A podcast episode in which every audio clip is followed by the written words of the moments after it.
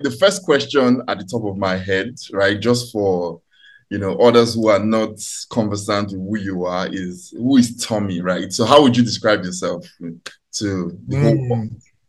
mm, good, good question. Yeah. Um, so uh, you know, I, I'd say I'd start out by saying I'm I'm a person of many interests.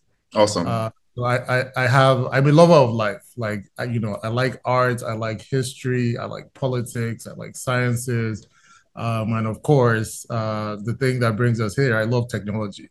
Uh, so I'd say like I'm I'm a creative, uh, part part geek, part creative, uh, part interested in a little bit of nation building. You know, so you always catch me talking, you know, tech, talking politics, talking sports, talking art.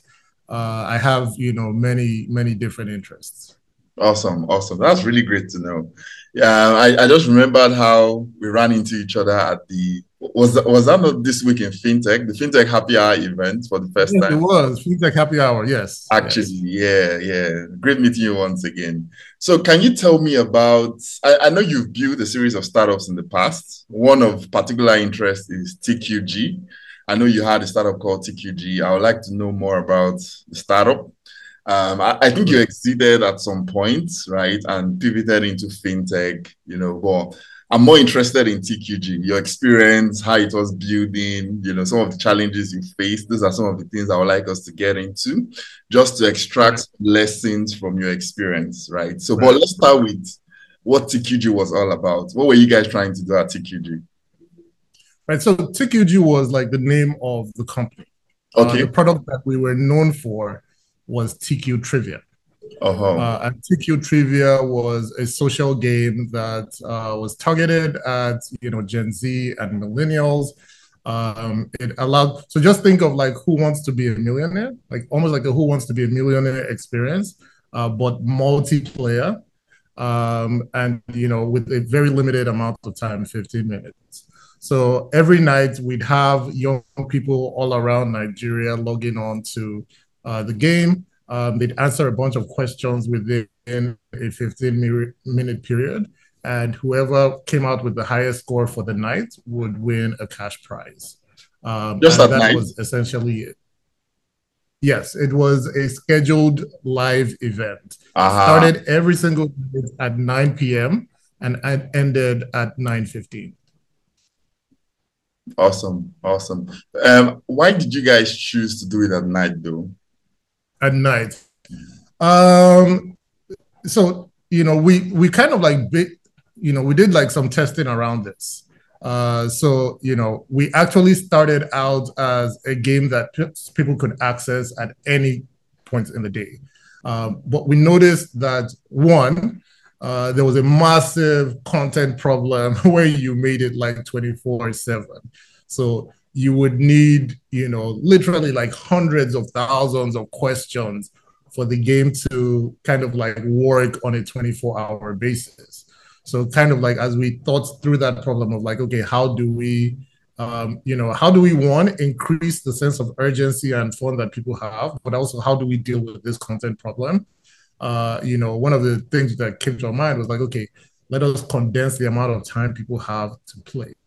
Uh, and so we went from 24 hours, then we tested, uh, you know, 12 hours, Mm. then we tested five hours, then one hour. We thought it was going to be an hour. Uh, but what we noticed when we moved it to one hour a day was that people would play for about 15 minutes Oh, and wait till the end of the game to see who won. They wouldn't play for the whole one hour. Um, and then at that point, we made it a 15 minute game. Um, and it worked, you know. So people would come in, they'd play, even at 15 minutes, people would still play for maybe like seven, eight minutes, um, and then wait to see who won. Some people would come into the game maybe a little later. Maybe they don't come in at nine, they come in at 9.05, 9.06. Uh, they'd play for like seven, or eight minutes, and then at the end of the game, we'd see who had the highest score, um, and the person would win a cash prize. Sounds interesting. Well, I- I'm also curious to know what specific problem would you say TQ Trivia was solving at the time? That's a that's a fantastic question. You know, I so the way we looked at it was, you know, if you look at tech, in Africa. You know, there are a lot of people solving payments, you know, infrastructure problems. Mm-hmm. Um, once that layer is built, you need things on top of the fintech that you're going to, to build.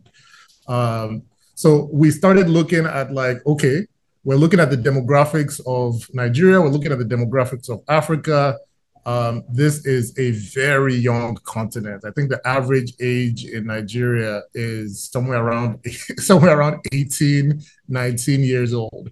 Uh, so you're talking about like a lot of very, young people who have access to smartphones. So the question is like, what are they doing on their devices? You know, um, and when you look at the spectrum of, of activities, you would find that out that things around social and gaming are very high. Um, so even if you look at kind of like top apps in Nigeria, top 50 apps in Nigeria, top 50 paid apps, for the top 50 uh, apps in Nigeria when it comes to revenue, you would find that mobile games are like, it's probably like half of that list is in the mobile game space.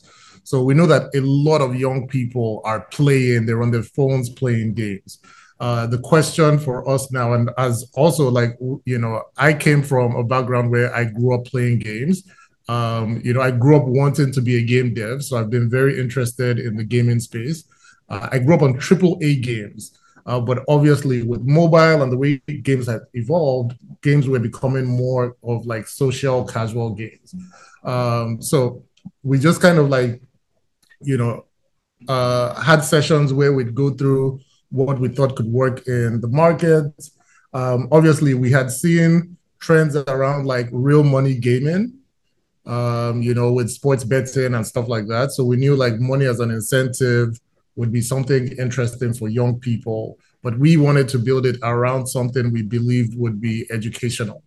You know, so at TQ, we always said, said that we wanted to like entertain, educate, and empower young Africans uh, through a fun, you know, fun mobile gaming experience.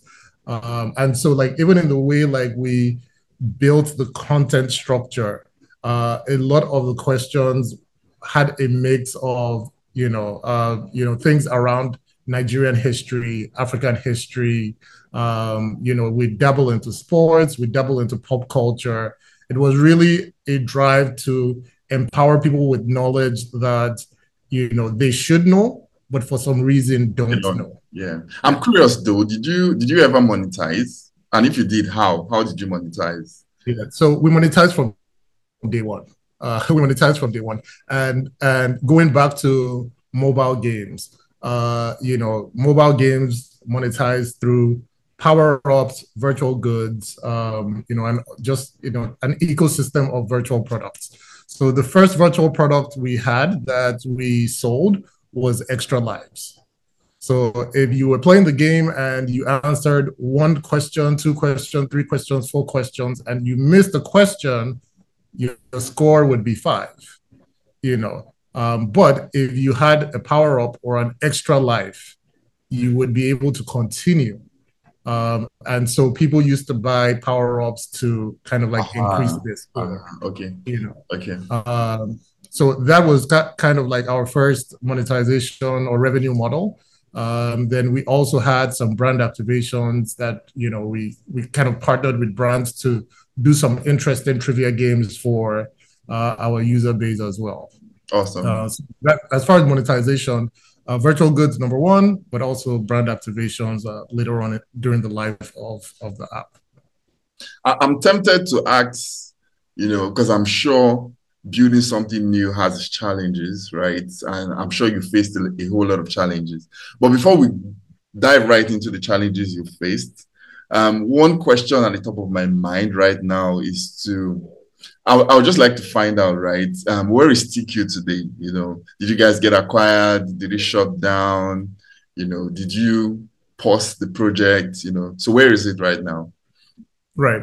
So uh, TQ had a two-year run. Uh, we were acquired by um, a, comp- a, media company called Nemja. Um, you know, and we had reached the point where the game had plateaued, um, and we were trying to figure out, like, okay, what's the best what's the best way to move forward with it. Um, I think at that point, uh, the different founders had different directions in which like we wanted to go. Um, and so we had conversations with several companies on, you know, just, you know, the different assets we had at that point and what would be useful for uh, different, you know, for like different companies. Um, and, you know, the reason why we worked with Nemzia on the acquisition was Nemzia does a lot of work in marketing, brand activations, um, and you know that kind of stuff. Okay. Okay. Trivia is a very interesting way for brands to kind of like teach people about you know their their company, the history of the company, uh, interesting facts about the company, and stuff like that. Uh, so on one hand, we had like a database of questions that uh, could be used but at the same time, just even in terms of like the core technology that was built, um, it could be used by companies to work with brands uh, to engage their, their, their users or their customers. Wow, great, great. So did you cash out? Did you guys cash out? no, I just joking. I, I, would say it was a, it was a moderate it was a moderate exit. It wasn't anything. And let, us put it as I'm not I'm not quite retired. uh-huh, uh-huh. Oh, you're retired, but you're not tired. a little a little retired now. I'm just I'm just playing. yeah, awesome, awesome, awesome. So what were so challenges are going to come in different phases, right? Um, the challenges while building the product and then the challenges while running the company, right? Because I know these are two very different things, right? But I would like to start off with the challenges you faced while building this particular product. Yeah, right. So, you know, like they say, problems no they finish. uh, when, when you're running a startup, all, all, sorts of problems. Um, I mean, I can think of like engineering. I can relate. So, this. We we we had a game that started at 9 p.m. and ended at 9:15, and we literally had um, tens of thousands of people playing at the same time every night. So you're talking about like just kind of like the the the load on servers like at that point um, and trying to make sure like the game works for everybody at that point. Um, so there were a lot of like difficult engineering challenges we had to to work with. Um, I think on the content side as well, um, you know, just keeping up with the content demand over years was like a, a significant problem we dealt with. Um, an interesting problem we dealt with in content is you have people who you know, by way of their exposure or their education, just have like a higher amount of knowledge than the average person. Uh, what happens when you have these experts and they're winning every night? You know, uh, if you have someone who's winning the game every single night, then other people never feel like they have a, a chance. chance yeah, win, looks fixed, and, and, they kind of fall off. And then we have these a segment of experts. So you're talking about now like building algorithms to like cater to expert expertise levels you know so we could look at someone's um, you know someone's performance over time and say like okay based on your ability to answer these questions we believe like you are you're an expert on this level and based on your expertise we'll serve you like questions to match your expertise and then this person might be a weaker person uh, we don't want you to drop off because you feel discouraged so we kind of like customize like the questions that you mm. are that you see when you join the game. Uh, so that was an experience. But, but then when you do that, you now have like issues of how fair is it to the experts, you know, and that kind of stuff. So that was like an ongoing challenge we had throughout the life of wow. TQ. Um, challenges around kind of like finding great writers you know, who could think of like creative because you don't you don't want the same set of like boring questions every yeah. so you want to be able to ask questions in new creative ways. You want to be able to uh, dive into categories that that are you know new and interesting. Uh, so the work on that side was like also also immense. Um, growth is always um, is always a challenge for especially consumer uh, products. Um, and on that side, we you know we we worked with um, you know I always say like we're we're one of the pioneers of like influencer uh, marketing in uh-huh. Nigeria. Uh, you know we we partnered with Falz the Bahd Guy uh, to launch the product, and he was kind of like a minor investor, um, you know, in the in in the company as well. Wow. Uh, so him being on board kind of give us our first boost. Um, and then after that, we had some engagements with with him as well. Um, so multiple challenges as any startup would be faced with. Um, but I, I, think just on a high level, those are some of the challenges that we we dealt with. Yeah, great, great. So, um, what are the challenges you faced while building company in general, right? Mm. Having to work with your co-founders, working with a team, working with your investors. You know, right. what are some of those very difficult moments? You know that you almost quit, and then you right. have to like literally reinforce yourself right. over and over again. Yeah. So I, I think the challenges change per company and per your le- your level of experience. So I'd say like when you start out as a founder, a lot of the challenges you're going to face might come from you know a limited network or a small network. So you don't know enough investors, you don't know enough engineers, you don't know enough uh, growth people, you don't know the right people, you don't have the right people in your network that if you need a certain resource, you can you reach out to one person and say, "Hey, I need this," and they're able to point you to that resource. Um, so things around like, okay, how do I find good engineers? You know, my first set of engineers need to be A players, or else this doesn't work. How do I find those guys? Okay, when you do find those guys, guess what? I might not have raised a million dollars. How do I pay you to make sure like you're engaged and you're not poached by someone else? You know, um, obviously, you have building challenges. Growth is always is always a problem. it's always. I feel it's the number one problem uh, you face once you take VC money, uh, because at that point everything needs to point back to your company growing. Um, you know, I, would say like also challenges have evolved. And you have milestones. You have milestones. You, you, have, you have milestones you have to hit. You have you to promised. You promised. You promised. You promised. And and a lot of times, I think you know you you mentioned challenges with VCs.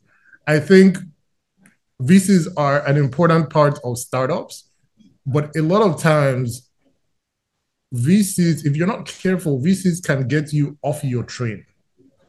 So you're going in this direction. The VC also has milestones that he needs to hit in order to be able to raise his next fund. And so, you know, a lot of times you might have your vision, that vision might get discarded because there's pressure on you to hit certain milestones by the VC you're working with. So how do you how do you manage those tensions? Um, you know, so like I said, different challenges per country, but also like as you gain experience, the challenges uh, kind of like evolve maybe raising your first round isn't as hard as before. Mm. You know, but now hitting okay. the milestones is now the challenge. So I, I, was going to ask for what your defining moments were for you, right? Mm. Those like hardcore moments where you had to literally make a choice. Like, do I want to do this or should I keep going? And of course, I, I'm guessing you kept going for you to have gotten acquired, right? So I'm also curious to know what was that thing that kept you going regardless of all the challenges you know that you faced at that time?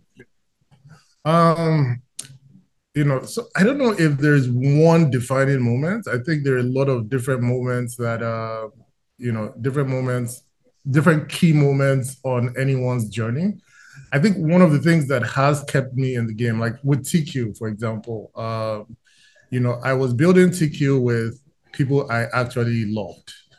you wow. know, uh, so mm. I started TQ with your co-founders, my, right? With my co-founders, yes. Uh, one of my childhood friends, uh, Bash, Um, and Emmanuel, who I had met earlier in like we started working together in my first startup, but who like we became like almost like brothers. Um, and so when you actually enjoy working with people and those people are actually like your people, um, it helps you get through whatever tough time you're in. Uh, being a solo founder is brutal. Is is really brutal. If you have like a good network of people around you, it makes those um it makes those times easier. Sweet.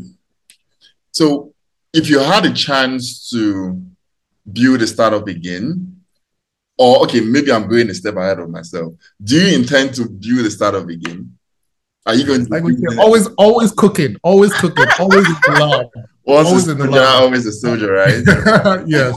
Um, yeah, so definitely um, you know, for for the last year, for the last 15 months, 12 to 15 months, uh, was working in fintech. Um, but you know, the whole time as well, I, I I'm always so I'm I'm very creative and I have an ability to connect dots. So I always have ideas floating around my my mind. I think you know with TQ, there were some trends I had observed, like just in terms of the way social gaming was evolving, uh, some user behavior in Nigeria, uh, my interest in sports, and I needed a little bit of time for all of that to come together. But by the time I realized, like, okay, this this is the problem, and I have I, I have a way of solving it. I have a solution in my mind. Um, you know, I, my my creative side started kicking in, and you know, I started thinking of of, of building something new. So uh, currently, I'm working on something in the intersect between the intersection of social gaming and sports. Um, and just based on my experience, you, you really like social products and build. I I'm I'm so like I always say like I grew up wanting to be a game dev. Uh, that that was my first love. Uh, so I'm always very interested in the social gaming space. But even just if you look at what people are doing with their phones, it is such a big part of the mobile experience you know, um, and you know, they're just really interesting statistics around social gaming. So if you look at revenue drivers in like the app stores, you'd see like gaming is near the top of the list. Uh, you know, so just between my interest in social gaming, uh, my experience in social gaming, and my love for sports, um, I'm building something in that space that I, I think is going to be very interesting. Uh, we're, we're still a little bit a little bit in stealthish mode. Uh, I do share what I'm working on, uh, but we're we're behind the scenes cooking right now. Yeah, awesome! I can't wait to see. nice, nice, nice. So, um, do you okay? Before I ask the question, right? I was going to ask something else, but I think this should come first. Do you think the way we're doing or building startups in Africa, Nigeria precisely, is the right way to go? Having been an exited founder, You've been in the space for a pretty long time. I'm sure you've seen things that are happening. Are we having as many startups scale as fast as they should? Right. And if they're not, if you think they're not doing it the right way, way, what do you think they're probably doing wrong? And how can we correct what's currently going on? Right. So, first question Do you think startup founders are going about building the right way? And if they're not, what do you think should be done differently? Right, right. So I, I think that's an interesting question, and and I would say like there is no one right way to build a company. Um, there are different kind of companies. You have B2C companies, you have B2B companies, you have bootstrapped companies, you have companies that are raising, you know, uh, maybe donor money, you have people that are raising VC money. And for each of those different models, uh, you need to understand what the game is essentially. Um, I think you know, and then also I'm someone who's seen like different phases of like the Nigerian like tech ecosystem. Uh, so I'd say like between 2014 and 2016, 17, uh, you know, maybe raising money wasn't as easy. Over the last three, four years, we've seen like significant, uh, you yeah. know, growth in the amount of money being raised. I think the challenge with that is, you know, we a lot of startups are raising money on Silicon Valley terms, uh, but you know, like I say, we don't have Silicon Valley customers and we don't have Silicon Valley ARPU. So, what do you mean you know, by Silicon Valley customers? So, I'm talking about people with disposable income. I'm talking okay. about global users. Oh, okay. Uh, you, okay. you look at average average revenue per user. Africa is like near the bottom of the list. Um, so now we have a lot of people building in fintech. Um, and we've had like some major successes like the Paystacks, the Flutterwaves, the TeamApts, Triple Cash. Um, you know, but I sometimes I worry about the sustainability of, of it. Um, I think the more money you raise, the the the much higher the expectations are. Um, and if you know, like so for me, I, I think we might run in a situation in two, three years where a lot of startups have raised a ton of money, but they're not able to generate the revenues to justify the valuations that they have. Mm. And then at that point, what ends up happening is you end up have, having like either like devaluations, like it becomes messy mm-hmm. essentially. Mm-hmm. Um, but so for me personally, I think the way out of that is building global companies. So building companies that are incubated in Nigeria and Africa. So you start out in Nigeria, you might expand to a couple of African countries, but you should have a clear path to going global. Um, because that is when you know you are able to get customers and revenue that match the valuations um, of the terms you're raising on. Um, and you know, I I, I think I've, we've already started seeing signs of that. Um, I, I think to be quite honest, the, the other side of that is, you know, so build a company that's very competitive in the tech space. Your engineering team needs to be like really good. You know, to build a Paystack Flutterwave, you need really good engineers. To build a product that works, you need good engineers. Uh, but the cost of engineers is really skyrocketing right now because engineers have more options than ever before. So the question now is like, how do you afford to keep your A players? If you're earning, if you know, like a lot of startups are raising money, but they're barely profitable. Mm-hmm. So that your star engineer, who's you know maybe your head of engineering, like how do you keep him? How do you keep your engineering managers? How do you keep your senior product managers? You know, I feel we need to embrace being more competitive and saying like, hey, you know what?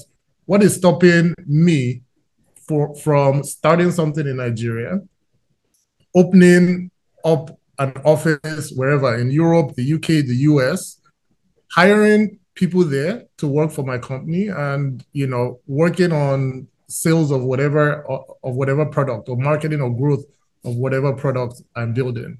Um, and the the model that I think you know I, I would say this like Nigerian startups are modeling after Silicon Valley.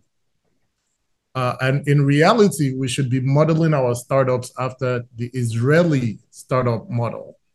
Uh, and in Israel, what you find is a lot of startups focus on one, solving big problems uh, that the global tech powerhouses find interesting.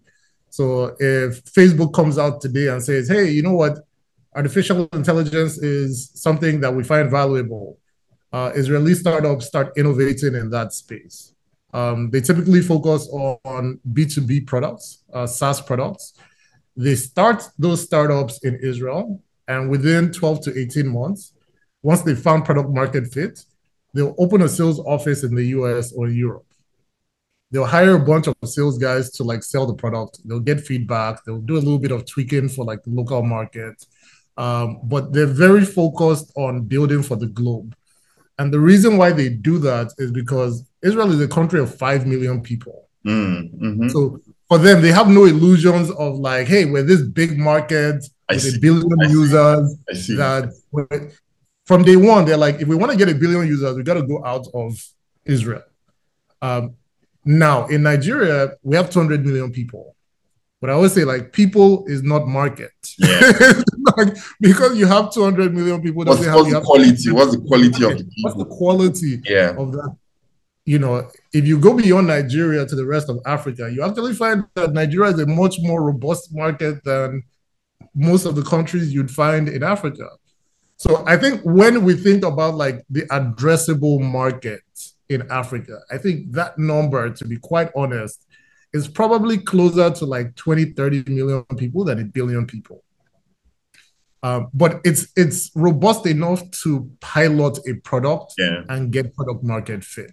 So how so how do you balance out the question of having a very peculiar problem you're trying to solve mm. locally, right, versus exporting your solution globally, right? Because from the very beginning, while you're setting out to build or solve that problem, you are building it in the local context, right? Because right. there's, a, there's a specific need and right. it might not necessarily translate, translate exporting. Yeah. Yes, exactly. So in those yeah. kind of scenarios, how, how do you think that should work yeah. out? So I, I think on, on a foundational level, I think founders should be looking for problems that can scale globally. Oh, that's the first place to start. At least before raising VC funds, right? Before raising all you want to. I think if you don't see a path to scaling globally, then your your your model should be different. Mm. So maybe you go for, you know, maybe you go for donor money, or maybe you like uh, have like maybe yeah. you have like a grant, or maybe you do like an agency and stuff like that. So you're taking in limited amount of money, which you'd be able to kind of like pay back some returns on. If you want to go for the mega $20 million round, $30 million round and up, you better have a clear path to like going global. Awesome. Awesome. Awesome, awesome. So this brings me back to the initial question I was going to ask, and it's, it's somewhat related, but it's concerning the new startup that you're going to build, right? So now that you've mentioned, you know, you said something about the Israeli model. Is, right. is that what you're is that what you're mirroring after? Are you going to be building locally but with a global market in mind? Is, right. is, is that the route you'll be taking? Right. So the product that I'm working on um, is something that is global from day one. Ah, okay. So already we have users who are on the continent. Um, but at the same time, like Nigeria is, you know, our pilot market. It is the market in which we're going to do a lot of the experimenting and, you know, go on that journey to finding product market fit. Um, but already we have, you know, users in the UK, we have users in the US as well. Wow, great, great. So I, I, think this this is bringing me to the very end of my questions, right? So I don't blow you up with with lots of questions. But I think for me, one other question I have is, what is true satisfaction for you? So, um, is it when you exit for a billion dollars, or is it where you're like solving real problems? You know, not to say one is better than the other, but like right. everybody has what you know they're literally working towards, right? So, what will give you that satisfaction and that retirement, like you mentioned earlier? You know, right. I, I think for me, I'm not I'm not one who's very motivated by money. Okay. I'm not very motivated by money. I'm I'm very motivated by, by building things, by seeing through like my creative ideas. That process of building is something I, I absolutely love. So I'm always building. If I'm not, I'm like, like I'm always building or thinking about building. I'm always working on something. I think you need to work on things that you're passionate about. You know, so there's a reason why social gaming is a recurrent theme in my career. Um, you know, there's a reason why social gaming and sports at this junction is kind of like the intersection I want to work in. Uh, these are things that I, I'm very passionate about. These are things that I, I grew up loving. I think when you work on things you're passionate about, you know, it makes it it makes the journey easier. Um, I think I'm very passionate as well about like making an impact in people's lives. Um, and so even if you're getting a bunch of junior engineers who come and work with you and level up and go on to work for bigger companies, you have a satisfaction looking and saying like, oh wow, like you know, uh, this person was working with me. Now they've moved on to do A, B, and C.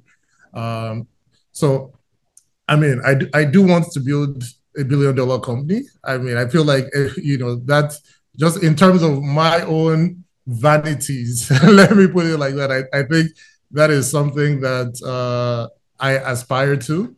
Uh, but at the same time, just that process of bringing things to life, of having an idea in your head and then seeing people actually use it, that's the best feeling in the world. I know. Best, there is nothing better than that feeling of like, this was a tiny idea in my head. And now I am actually watching human beings like interact with that thing. Uh, amazing feeling. Wow, awesome. So just two more questions and we're done, right? Um, the first one would be I'm curious. So, what part of your upbringing, right, as a young child, you know, growing up to becoming an adult and becoming a founder, what part of that life would you say played a role in what you ended up becoming or what you ended up doing? I know, I mean, you loved gaming and then you eventually built gaming startups. But would you also say, you know, like your upbringing prepared you for becoming a founder altogether, starting up a business where your parents supportive? Because I've met a couple of people, a lot of people actually, who their parents were, you know, at some point in time not encouraging what they wanted to do, you know, and all of that, right? So would you say you had a very supportive family that prepared you for, for this time? Yeah. I think in terms of becoming an entrepreneur, um, you know, I, I come from an academic family. Both of my parents, my father's a professor, both of my parents doctors. Um, very wow. strong wow. emphasis on education and going to work. like there was not much of like, hey, you know, what do you think about business? Like yeah, there was yeah. none of that. So I think in terms of my entrepreneurial journey, the the biggest impact for me was like going to, um, you know, going to do university in the U.S. Uh, the U.S. is an extremely entrepreneurial nation, and you are going to school with people who are just doing things. This one is starting a t-shirt line. This one is doing this. This one is doing that. American dream. American dream. American dream. Um, and you know, at the end of my freshman year, I met someone uh, called Mike Camphor. Mike Camphor was the nephew. He was a nephew to Muhammad Ali. Wow. Uh, but he was really just a pit bull of an entrepreneur. Um, and we had a really good friendship. He was into real estate, and we, you know, I started doing real estate with him uh, we would go around Indiana and buy up houses and refurbish the houses wow. and sell them for a higher price. Um, and that was really my introduction to like entrepreneurship. And Mike, I was I was 18 then. Mike was 19. Wow. Uh, and wow. Yeah. And Mike would just be like, dude, like by the time I'm 21, I'm gonna be a millionaire. But it's and he would literally like 3 a.m. call me and be like, hey, what's going on, Tomi? Money don't sleep. Money don't sleep. I would go to his room. I would start working on documents for like like amazing, amazing guy. I think in terms of becoming an entrepreneur, he's probably the person that has had one of the biggest impacts on me. Like he he was literally the one that lit that that fire. Um, so I, I'd say my kind of like exposure in in the US um, is kind of what moved me in that direction. There's really nothing from my background that would have pointed to the fact that I would end up, you know, trying to build businesses and startups. Wow, great, great. And then my last question would be what would you say is your advice to emerging founders, right? Because we have a lot of young people, right? I mean, the rate at which people are building our products is really impressive people are, you know, just looking out for problems they want to solve, right? So, what would you say is your advice for people who are coming into this space, particularly tech for the first time, right, to navigate through the hurdles? Yeah. Right. So, I'll, I'll, I'll say this based on my own experience. I think there are a couple of things um, that founders, like young founders, should be doing. I think one, um, you know, there's this argument of should you work, should you not work, should you work? I, I, feel like there's no one answer to that. I think that working for a startup for a couple of years, like one or two years early in your career, can be very useful. Um, and maybe not a mature company, like a company that is, you know, early stage, you know, maybe pre pre seed to seed um, you get to kind of like just see how the machine works. Uh, you get to see how engineering team is interacting with design, is interacting with customer support, interacting with co-founders. Uh, you pick up a skill that you know that is transferable to like other experiences and stuff like that. So I think an early working experience in a startup can be very useful. Uh, I don't think it's mandatory, but could be useful. I think the other thing that I always advise young founders to do is build that network. Uh, a lot of times, your startup is really a result of the network you're in. So if you want to raise money, do you have the right network? If you need a key partnership to get your your solution going how easy is it for you to get in touch with someone maybe in fmcgs or in banking or in the telco industry like can you get into the right rooms to be able to make things happen uh, that network is literally if there's anything you should be investing in early in your career it's investing in building that network um, i think the more you invest in those things, so you have the right experiences, you have the right networks. When you do start, it makes the journey easier. You know, and, and I'll give a I'll give a kind of an an, an, an analogy of um, that was given to me on like I, I was speaking with someone who's built uh, yeah. a lot of a lot of companies actually built a unicorn um, but he said something that was very interesting he said startups are like playing a video game. Um, he said you could take two approaches. In video games, you can, you know, let's say like you're on level one at the video game and you meet a boss that is level 20. It would take you maybe 100 tries at level one to beat a level 20 boss. But if you go around and you grind, you you know fight enemies that are level one, then level two, and you're picking up levels yeah. and you grind all the way to level 30 when you go back to fight the level 20 boss you kill him the first time so startups are kind of like that the founder is at level 1 the startup is at level 20 if the founder grinds up to level 30 and comes back to deal with a level 20 problem he kills it the first time. If you are still at level 1 and you're attacking a level 20 problem you're going to fail many times before you beat that boss you know? And so I, I i'd say like you know going back there's no there's no one size fits all answer um, but i think there are things that you can do to make your your journey as a startup founder much easier Wow, this has been great. This has been awesome. This has been exciting. Thanks so much, Tomi, for taking our time. I hope you enjoyed the conversation as much. I, I loved it. I loved it. I loved it. Uh, you know, thanks for having me on here. Sure, uh, sure. Thanks. Awesome time. Thanks, thanks. Do enjoy your day.